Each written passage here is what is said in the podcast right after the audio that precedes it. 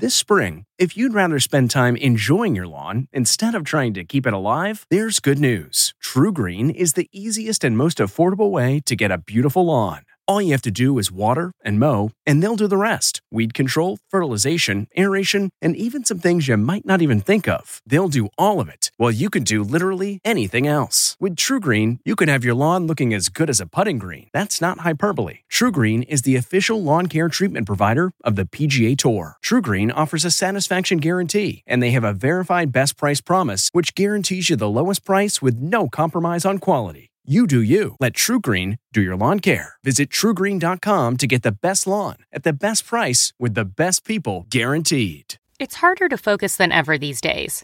Thankfully, C4 has reinvented the energy drink game with C4 Smart Energy, the only energy drink clinically proven to provide enhanced mental focus, containing 200 milligram of natural caffeine, a blend of vitamins, and zero sugar. It was formulated to support your well being and help you feel your best, all while enhancing mental focus. From your brain to your body, C4 Smart Energy does it all and tastes amazing.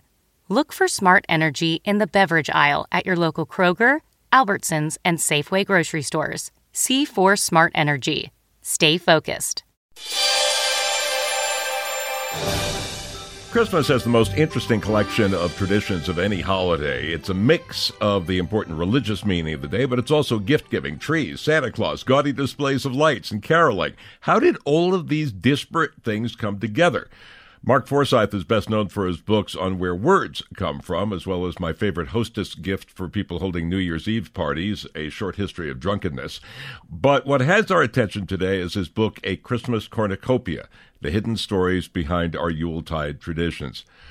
Mark, good to have you with us. And, and, let's start with the basic. The story of the birth of Christ is well known, but there's nothing really to tell us when that happened and what evidence we have for it is probably that it happened in what we now call April. So, how was December 25th picked? Well, yeah, there's nothing in the Bible. You can scour the New Testament, Matthew, Mark, Luke, and John, the lot, and there isn't a clue. I mean, I hate to say it, the only clue we have is that shepherds were watching their flocks in the fields at night, which they do at all seasons of the year except winter. Uh, for the first 200 years of Christianity, nobody asked, nobody knew when Jesus was born, and it wasn't a celebration.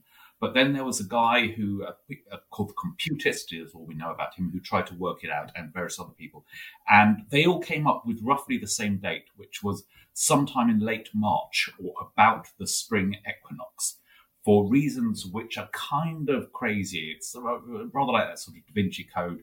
Um, uh, take away the number you first thought of. Um, he must have been born on the anniversary of the creation of the world. All this strange stuff. But March the 25th but then you have the question of if that's when he came into the world, maybe he came into the world at the moment of his conception. And so after a few years of celebrating Christmas at the spring equinox, they decided we'll move it forward nine months precisely to December the 25th. And that's when you get our current date, which is first recorded in, I think, 354 AD. People started celebrating Christmas on December the 25th. So, who exactly decided to make that change? Um, there was a council, council um, to decide um, when Jesus came into the world and or did he come in the moment of his conception. This sort of theological thing was incredibly important in the early church, and people would argue about it forever and ever. We know that it had been settled down there by 354 AD, and it got popular very, very quickly. I mean, so quickly. On one, one of my favorite little things about researching the history of Christmas the first recorded complaint that people have forgotten the real meaning of Christmas and these days it's all about eating and drinking and having fun is 3H6 AD. So it's only um, 22 years after the date of Christmas had been decided on December the 25th. All right. Let's talk about some of the other traditions that have come up. Do we know who invented the Advent calendar or why? Yes, we do. Um, it's um, a guy called Schroeder. He was a German guy, and uh, this late 19th century he used to um, uh, uh, annoy his mother, as children still do. I witnessed a child doing this actually just yesterday. Wait, isn't it Christmas yet? How many days till Christmas? How many days till Christmas? And so his mother would um, make these little homemade advent calendars for him so he could count down the days, just in, in a way of getting her child to be quiet about it for a moment. And uh, he grew up and he became a businessman and a printer, and he thought this was a brilliant idea, and he started manufacturing these advent calendars for everyone. And uh, that, that, that's where they come from. This one specific guy, German guy, and his mother. And it took about 50 years before people started putting chocolates in them. I love it. Uh, the Christmas tree. They, you always hear this debate, or uh, often centers around the Christmas tree. Oh, it's a mashup of Christmas and ancient uh, celebrations, pagan celebrations that have been kind of put together. What's the real story here? It's not actually pagan. Uh, it's true that pre Christian pagans in Europe did worship trees, but they worshipped oak trees and they worshipped them outdoors and they worshipped them all year round. The Christmas tree actually comes from a very specific thing. Um, uh, uh, it's a rather lovely story, which is it's to do with um, Adam and Eve. Adam and Eve were a much uh, bigger deal in the medieval church than they are to us. People loved Adam and Eve and their story, and they could relate to it. Um, and they were considered practically saints in the Christian church. And so they had a saint's day on which they were celebrated like other saints. And Adam and Eve's saint's day was our Christmas Eve. It was December the 24th. And the reason for that is a rather nice pairing that just as sin came into the world through Adam via Eve, we were released from sin and original sin by uh, uh, by Jesus through Mary. And so you put those two on, on, next door days, and you have sin comes into the world. The world is delivered from sin, and it's it's a nice little pairing. And uh, so what they would do is they would perform plays on the Saints' Day on December the twenty fourth about the story of Adam and Eve. And if you're going to do the story of Adam and Eve on stage, you need one thing you need a tree on stage, because obviously there's the, the tree that the apple from. Unfortunately, um, most trees are looking pretty bare at December the 24th. So what they would use would be a, an evergreen tree, which you would chop down, bring inside, and then you have to hang it with fruits so that Eve can eat the fruit from the tree and give it to Adam. Indeed, I found I was going through these very old texts, and I found an original medieval text of an Adam and Eve play, which included stage directions, which is a very rare thing for plays that old.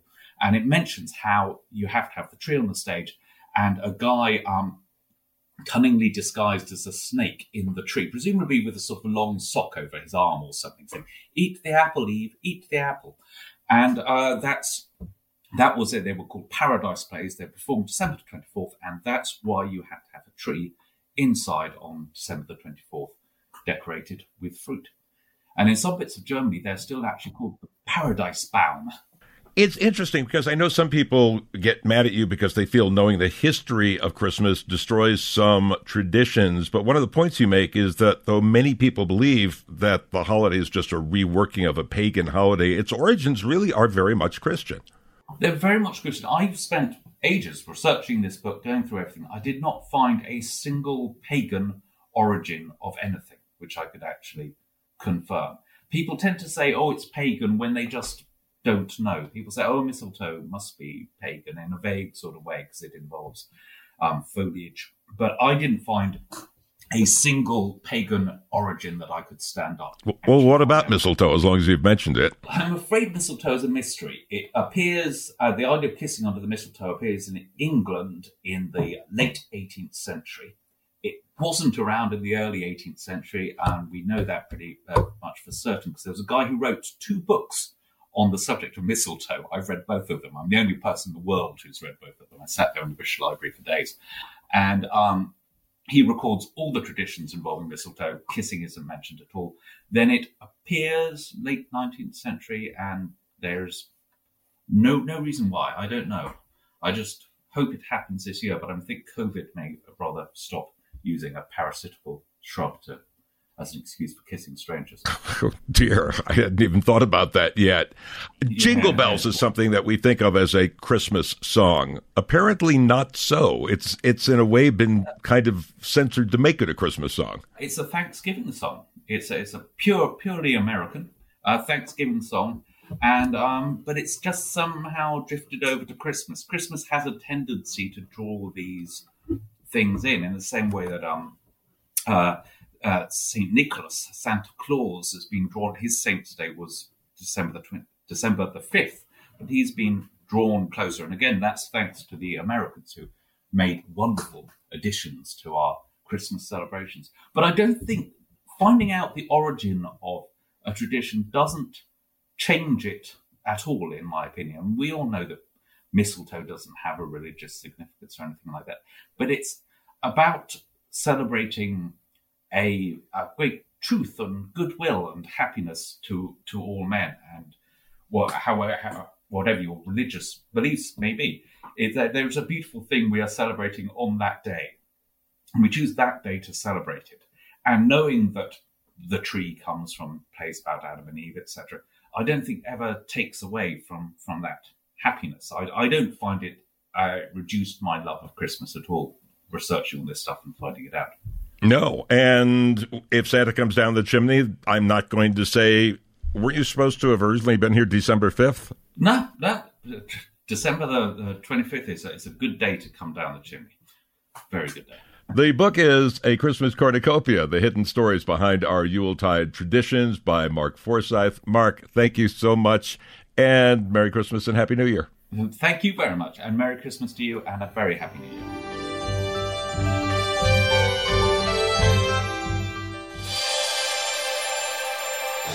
As sure as Christmas is here, somewhere near you in a normal year, someone would be performing Handel's Messiah.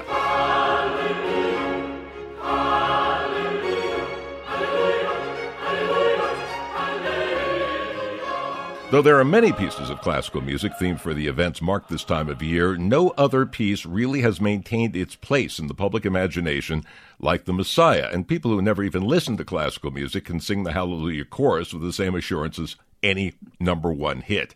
Why? Well, Harry Christophers joins us, the brilliant conductor of the Sixteens in Great Britain, and here in the States, the musical director of the Handel and Haydn Society, which dating back to 1815 is the third oldest musical group of any kind in the USA. He's also made several award winning recordings of the Messiah. Harry, it's good to have you with us. This piece is now 278 years old, but it still has a grip on people who, as I said, may not even listen to another classical piece for the rest of the year. Why? Well, I, Gil, it's it's one of the few pieces in, in history, in musical history, to have popular success right through the composer's lifetime and then actually never fall out of favor uh, since his death. So, you know, that, that's pretty unusual, uh, first off. But, you know, I think a lot of it's down to the fact that it's because it the the first performance was was for charity, and I think that actually has had a lot of effect. Uh, through the centuries, really, there have been constant performances for charity. We know that Handel himself gave his own score of Messiah to the Foundling Hospital uh, in in London, uh, which was for for poor children, and uh, um, so it, it's it's had that sort of that kind of mystery, but also that joyousness that, uh, that people love. And and you know, quite frankly, people love tradition. And there are many traditions involved in this, although, like many traditions, they're based on things that may or may not have ever happened, or certainly did not happen. For instance, standing during the Hallelujah chorus supposedly started because King George II did it, but he probably never even heard the Messiah. Well, yes. I mean, the, the, the stories abound, don't they? I, um, but but people do, and you know, somehow it caught on, and I, I think you know, Hallelujah, of course, is a wonderfully joyous moment, and uh, you you audiences in, in America, you're up on your feet almost straight away. It's sort of in the UK. It's it's it's sort of it's, it's some people frown upon it, and there's always that sort of feeling that you know if uh, if a dozen people get up in the audience, then the soloists on stage will, will get up and rise, and then of course once they get up and rise, everybody gets up.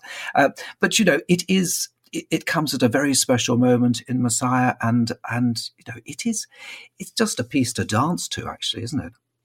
It is. And maybe that goes to what it celebrates, although it wasn't initially written as a Christmas piece. And, and, in fact, only the first third of it really is about the birth of Jesus. So technically not a Christmas piece, I guess, but most classical music, religious pieces have been more about Easter. Very dramatic, of course, but you know, Christmas gives more room for joy.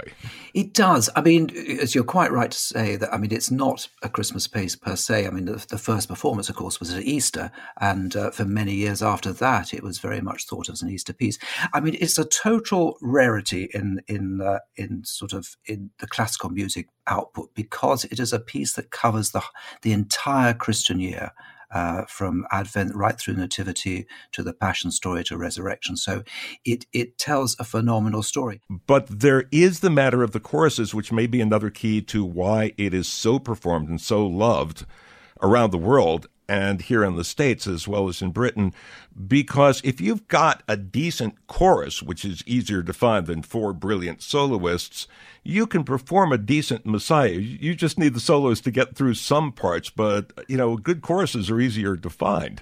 Yeah, Judo, you know that's that's absolutely true, and I think you're quite right about the UK and the US. You know, there are great choruses there, and it's quite interesting to notice in the in the rest of Europe actually, Messiah is not quite as popular. Well, it, it is getting more popular. Uh, it's very popular in Spain, and and funny enough, in Spain.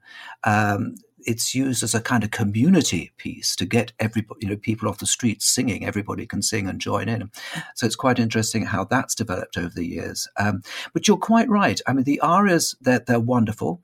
Uh, they're not that taxing, really. Um, uh, maybe apart from the soprano having to, having to get round lots of sixteenth notes in "Rejoice Greatly," but the rest of the numbers can be done by pretty good amateur singers, and, and they can do a good job on them. But you're quite right; it's the chorus that had to, that does does the does the major work, and I think you know actually, Gil, there's one other aspect of Messiah that I think is really interesting in that you get a lot of short choruses, short arias, a lot of and and a few longer ones. Um, you know, if you look at the arias, for instance, soprano sings "How Beautiful Are the Feet." That's a very short aria.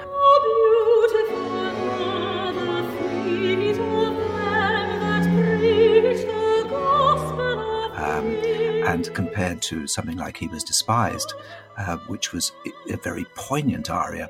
And then in the choruses, you've got ones like And He Shall Purify, For Us a Child is Born. And then at the very end, wow, what an Amen chorus. I mean, I, I, have never really counted the number of times Amen is repeated, but it's, you know, it's so long, it's so brilliant. It's Handel at his best, a real master of how to, how to write counterpoint, how to work imitation.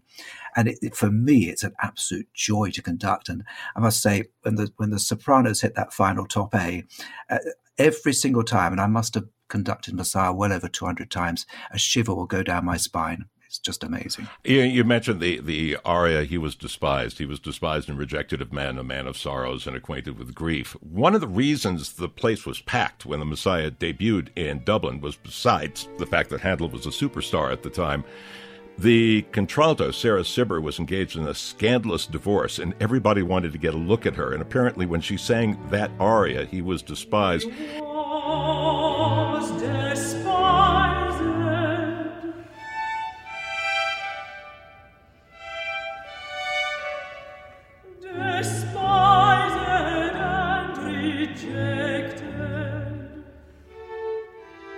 A reverend leapt to his feet and cried, Woman, for this be all thy sins forgiven thee. It was that powerful. Yeah, absolutely. And this was a really interesting moment, wasn't it? Because you know, I think you've you've caught it exactly there. Here was here was a woman who herself was despised, and it's really interesting because it, it is a very long aria, and you often see you know people you know, in you know, big choruses and the orchestral players begin to yawn. Oh gosh, we got to do that da capo, that repeat section of the first bit all over again. You know, it could last another you know five minutes. Um, it's a it's a twelve minute aria, I think, altogether. Um, but I, there's a wonderful singer I, it's on one, who's on one of my recordings called Catherine Wyn-Rogers, who sings it absolutely divinely, and she will always before she before we rehearse it, she'll turn around to the chorus and orchestra and say, "You have to remember with this." That you will know somebody who has been despised or rejected in some form, um, and and just think of that every time um, you're listening to it. And it really is. It's spell, spellbinding, and it takes us uh, really uh, out of out of out of our seats and into another world. There was a wonderful play, you know, written by uh, Nicholas Drake that was uh, done at the National, uh, sorry, at the Globe here in London, and it was called All the Angels, and the the whole play is about basically Handel writing Messiah for the first time and his encounter with Cibber. It's it's very very powerful and uh, very poignant. As a final note, this is going to be a rare year for you, which is that you will, you know, not be conducting Messiah. We won't, in many uh, parts of the United States, be able to go to live performances of the Messiah, you know, breaking a tradition. There's going to be virtual ones that you'll be able to, you know, watch on screen performances from past years, recordings such as yours that we'll be able to get. But even though you've conducted this, as you said, more than 200 times, will you miss it this year? Oh gosh, yes, of course, yes. I, I, I was just we were just on a walk this afternoon with my wife and uh, around uh, on the Kent countryside here, and uh, I was saying, gosh, next year I'm going to have to make sure we get a date at the Barbican in London to perform Messiah. We just can't go another year without it. Um, and you know, I'm so looking for. I mean, next year I'll be back at Boston uh, just after Thanksgiving. We'll be doing Messiah, and it's it's uh, it's, it's a real it's a real real loss. Um, luckily, at Boston, actually, with Handel and Haydn Society, they're going to be doing a, a televised Messiah with uh, with WGBH, uh, just an hour long, just of the first part, um, and it will have sort of scenes of Boston at, at, in the present uh, time uh, during this pandemic, and it, you know, it will be very much a Messiah for for our time, um, and it is it is odd, um, but you know, I think that's the blessing of CDs and and and uh, television productions of Messiah. You know that, that people can actually still listen to the music. We're living in a in a in a wonderful age where we can do those things, uh, and I think we just have to make the most of it. And among the great recordings of the Messiah, the recordings by Harry Christophers, the conductor of the Sixteens, and also the musical director of the Handel and Haydn Society.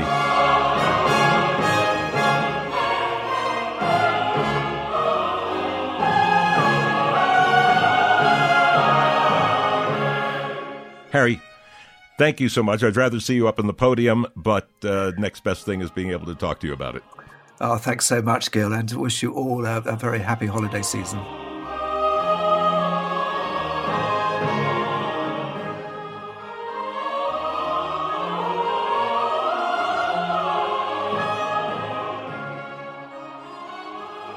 You're listening to the holiday special from the CBS Audio Network.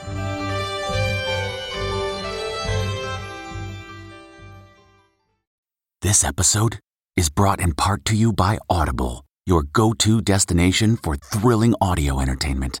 Whether you're looking for a hair raising experience to enjoy while you're on the move or eager to dive into sinister and shocking tales, Audible has an exclusive collection of thrillers from best selling authors that will keep you on the edge of your seat. Like James Patterson's first audio only thriller, The Coldest Case. Experience stories like never before where every chilling detail is brought to life by captivating sound design. Plus, as an Audible member, choose one title a month to make yours forever. And now, new members can try Audible free for 30 days. Just visit audible.com slash WonderyPod or text WonderyPod to 500, 500. That's audible.com slash WonderyPod or text WonderyPod to 500, 500. Looking to instantly upgrade your Mother's Day gift from typical to meaningful? Shop Etsy. Get up to 30% off well crafted and personalized gifts from participating shops until May 12th. This year, embrace your creative side. You know, the side your mom gave you, and shop Etsy for custom jewelry, style pieces, home decor, and extra special items she'll adore. Need something original and affordable for Mother's Day? Etsy has it. Shop until May 12th for up to 30% off gifts for mom. Terms apply. This is the holiday special from the CBS Audio Network. I'm Gil Gross. In another segment of this program, we hear that people have been saying Christmas isn't what it used to be since the fourth century. In these times, people often say the holiday is too commercial, though you don't have to give up gift giving to reflect on not just the religious, but the spiritual messages that imbue this time of year with a special meaning and has its own gift of reflection on who we are and how we live, especially these days when we seem so divided. Jim Wallis thinks about such things year round as the founder of Sojourners, just reaching its 50th anniversary. The writer, teacher, and preacher has served on the White House Advisory Council on faith based and neighborhood partnerships. He's also host of the podcast Soul of the Nation. So, Jim, peace on earth, goodwill toward men. Maybe a tough order any year. This year it seems tougher. You know, Gil, it's great to talk. Uh, this Christmas season has always been my favorite, even back in those days when I was very alienated from the church I grew up in and was a young student activist, wanted nothing to do with churches or any of that because they were on the wrong side of a lot of stuff that I care about as a young activist. But I remember driving home in the snow from Michigan State to my to my home Detroit, and time and time again it'd be a Christmas carol or a Christmas text there'd be a moment that the meaning of this just struck me, even in those days when I didn't want to admit I was listening. And so every year, to me, this reminds me of some very core things. Like you just mentioned the text, the shepherds, after visiting this manger, that's what they said Glory to God in the highest, and on earth peace and goodwill among men and women. Right there, I mean, glory to God in the highest, and and is a crucial word there, and peace and goodwill among humankind, among us. And there's a connection between the two, deep, deep connection.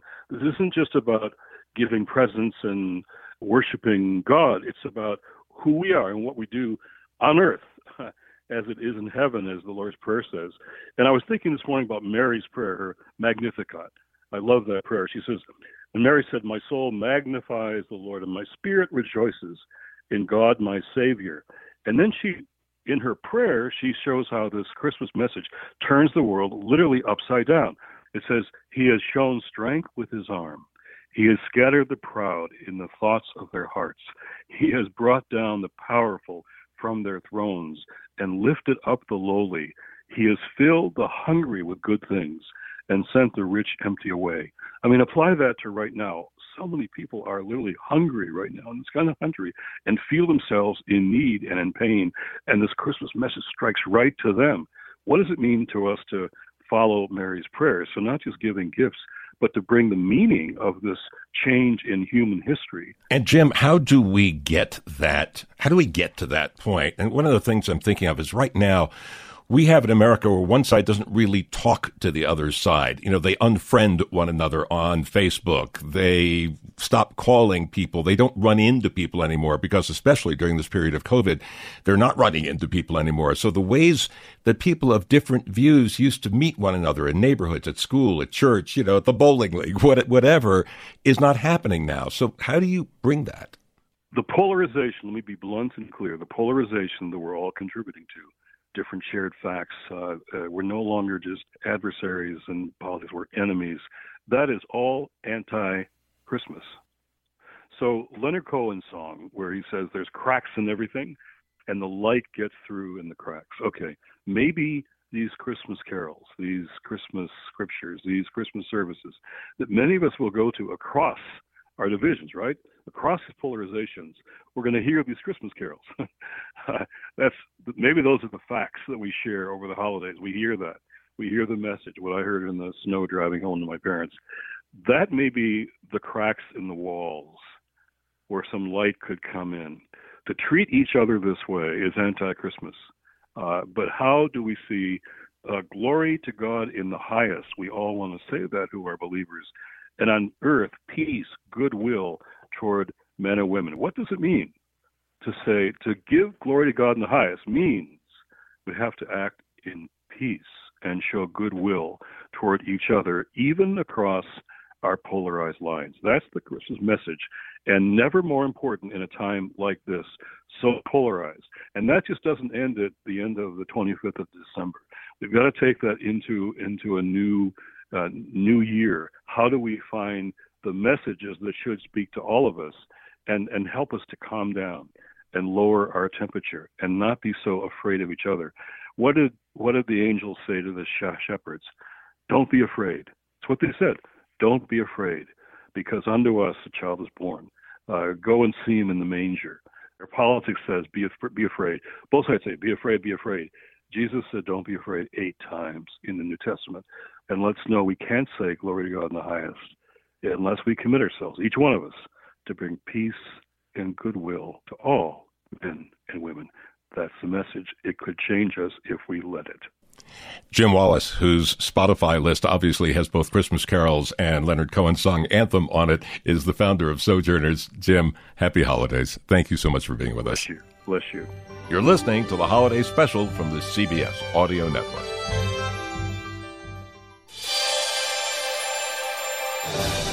Welcome back to the holiday special from the CBS Audio Network. I'm Gil Gross. Every year at this time, some version of Charles Dickens' A Christmas Carol is trotted out in almost every American home, and Scrooge's line that the poor better get about dying gets hisses and boos to this day in theaters and in front of televisions. You will agree, I'm sure, that many thousands of people lack the basic necessities, and many hundreds of thousands lack ordinary comforts. Are there no prisons? Plenty of prisons, sir. And the union workhouses, are they still in operation? I, yes, they are. I only wish I could say they were not. I support those institutions I have mentioned, and I expect the poor to make use of them. Those who are badly off must go there. Many cannot go there, and many would rather die. If they'd rather die, they'd better do it and decrease the surplus population. Something about this man made whole again through the charity of making sure a child had not just a Christmas dinner, but food enough always, holds vast appeal. Tell me, what day is it? What day? What's Christmas Day, Christmas Costa? Day, Christmas Day, Christmas Day. Then I haven't missed it. the spirits must have done everything in one night. Of course, they can do anything, can't they? Of course they can.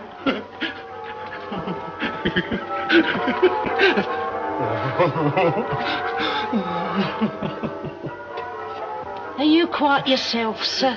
What? I don't know. No, I, I don't think so. I hope not. What?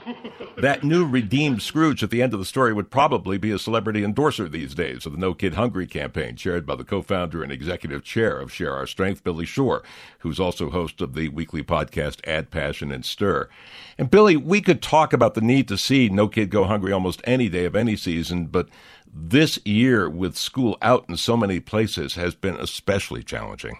Yeah, Gil, it's been a really, frankly, a brutal uh, nine months for kids and families. And we know that there are so many ways in which families and children are hurting during this pandemic. Hunger, uh, unfortunately, is more prevalent than ever, but it is also the most solvable uh, of all these problems. But we're seeing it at a level, honestly, that we haven't seen since the Great Depression.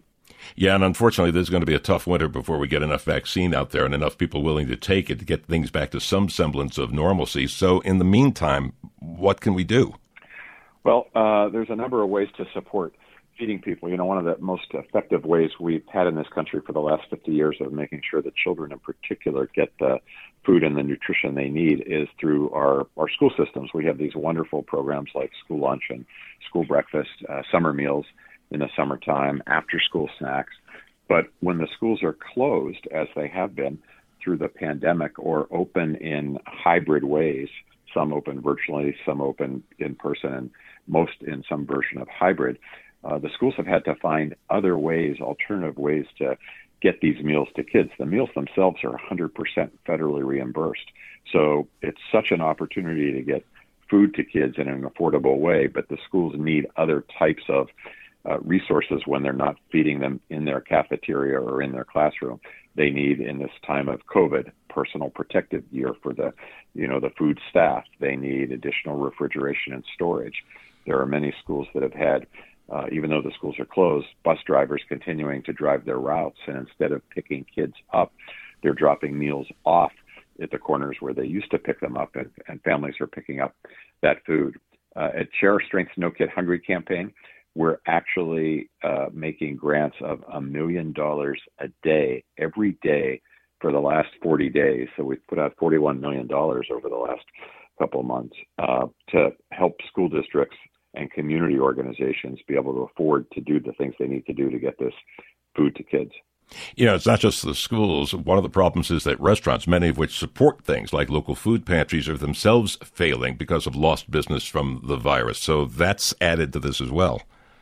That's right. Restaurants, of course, have just been devastated by the virus, and uh, unfortunately, many of them, you know, closed initially, had hoped to close temporarily, furloughed employees, and now find themselves closing permanently. Everything we're talking about, Gil, underscores uh, two needs. One is for Congress uh, and our government to act and to provide relief uh, for families, for restaurateurs, stimulus for the economy. Uh, there have been some very important uh, efforts made to ensure that there are grant and loan programs to restaurants so that they can stay alive. So one thing we've got to do is hope that uh, and, and urge Congress before it recesses for the Christmas holiday, uh, urge Congress to, to act. And uh, you know, negotiations seem to be very frayed between Nancy Pelosi and the Treasury Sec- Secretary uh, and the Senate Majority Leader. Uh, Mitch McConnell, but Congress has got to act. And, and in addition, uh, people have to continue to be as generous as they they have been. The generosity has been amazing over these last nine months. It's enabled Share Our Strength to make grants of a million dollars a day, uh, but there's still a long, long way to go. And I hope people will support efforts, not just our new No Kid Hungry campaign, but the work of Feeding America and World Central Kitchen and so many great organizations that are out there feeding people. Well, Billy, let's get into that a little. All the news has been so dark and often angry of late. Can you give us some rays of light? What are some examples of things people have been doing to make sure that kids don't go hungry? Well, people have really stepped up in some phenomenal ways. You know, we've seen uh, everything from Broadway actors who created a program called Homebound Theater, which was a streaming set of one act, one actor plays that raised hundreds of thousands of dollars for our No Kid Hungry campaign, uh, literally Broadway actors sharing their strength that way, to a, a workout and fitness guru named Isaac Calpito, who just streaming his workout every day on Instagram Live at 11 o'clock every morning has raised personally has raised one million dollars, over one million now, for Share Our Strength No Kid Hungry campaign. So people are coming up with very creative ways to use their talents to share their strengths and ask people who enjoy what they're doing to, uh, in effect, donate uh, in honor of that. And people are really responding. And just on the local level, what can people do, you know, other than contributing, which of course is great, but what can people do to see the kids in their neighborhoods aren't going hungry? Well, you know, if if we weren't in the middle of a pandemic, that would be an easier question to answer in terms of what people can do in their own communities. Because normally, it, you know, when it was safe to volunteer, when it was safe to go to a food bank and help distribute food. The good news is there are still safe ways to do that. Many emergency food providers have, whether it's food banks or soup kitchens or faith-based organizations, have found safe ways with COVID protocols to help people be involved in, in food distribution. Donating continues to be important. Uh, volunteering uh, where it's safe is important. And uh, even though it may not seem uh, that it has a local impact, it does. Writing uh, and emailing your uh, senators, your members of Congress, your local officials, all of that translates into getting meals to kids and families that need them. And people wanting more information about this can go where? Uh, NoKidHungry.org. Our website includes a lot of information. So Share Our Strength No Kid Hungry campaign is just NoKidHungry.org. You find lots of ways to contribute, to donate, to learn what's going on in your community and around and around the country. And we've got a map there that shows everywhere we've made grants into all of the, you know, into all 50 states, but we'll show, you know, more specifically in your area uh, where we've been granting funds. No Kid Hungry campaign is chaired by the co-founder and executive chair of Share Our Strength, Billy Shore. He's also the host of the weekly podcast, Add Passion and Stir. Billy, thank you for your work and happy holidays. Uh, have a happy holiday and thanks for bringing some attention to this, uh, Gil. It's so important, and people hear these stories and they act on them. So you're you're making a big difference for a lot of families by doing this. Much appreciated. Thank you, Billy. You're listening to the holiday special from the CBS Audio Network.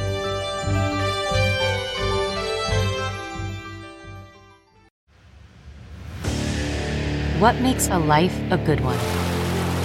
Is it the adventure you have? Or the friends you find along the way? Maybe it's pursuing your passion while striving to protect, defend, and save what you believe in every single day. So, what makes a life a good one? In the Coast Guard, we think it's all of the above and more, but you'll have to find out for yourself. Visit gocoastguard.com to learn more. the comfort of your favorite seat is now your comfy car selling command center, thanks to Carvana. It doesn't get any better than this. Your favorite seat's the best spot in the house. Make it even better by entering your license plate or VIN and getting a real offer in minutes. There really is no place like home. And speaking of home, Carvana will pick up your car from yours after you finalize your offer. Visit Carvana.com or download the app and sell your car from your comfy place.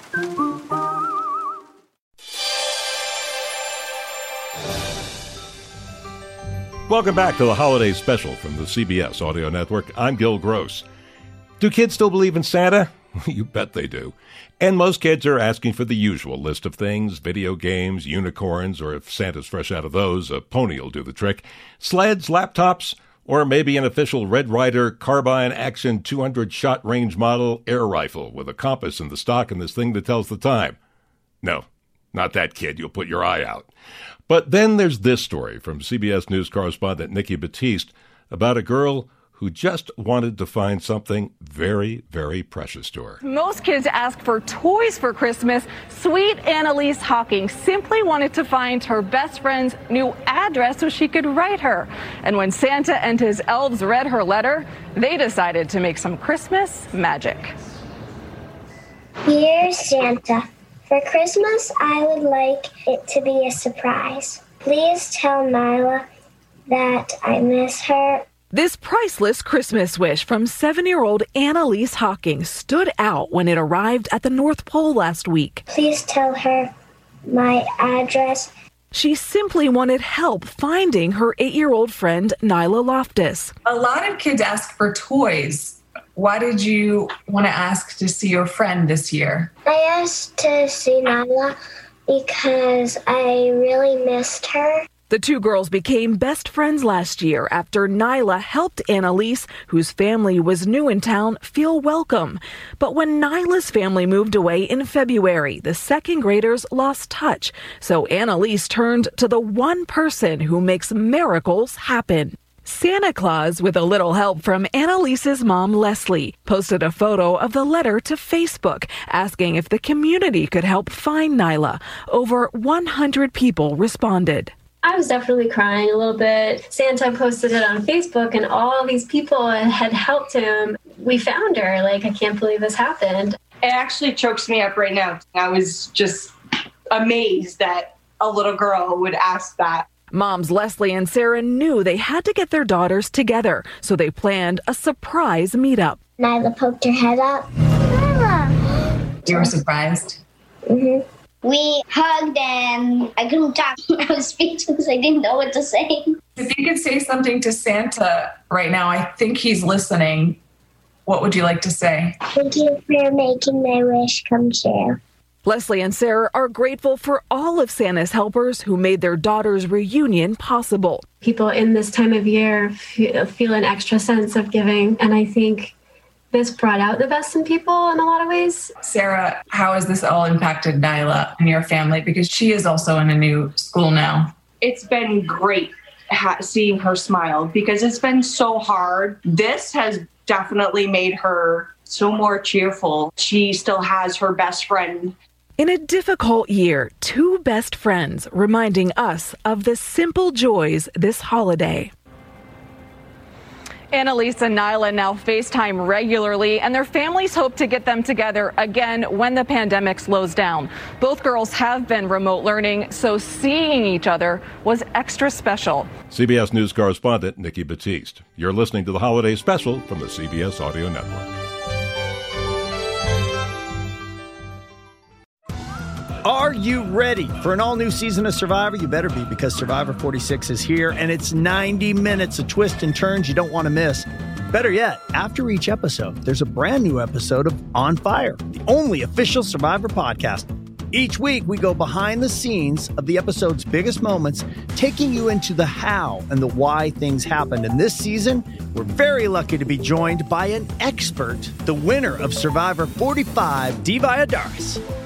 What is up? I'm thrilled to be joining this team and to be giving you my take on how and the why players made the moves they did, what it takes to outwit, outplay, and outlast, and to ask Jeff some questions because even after 26 days out there, there is still a lot for me to uncover. Bring it, D. Listen to On Fire, the official Survivor podcast, wherever you get your podcast.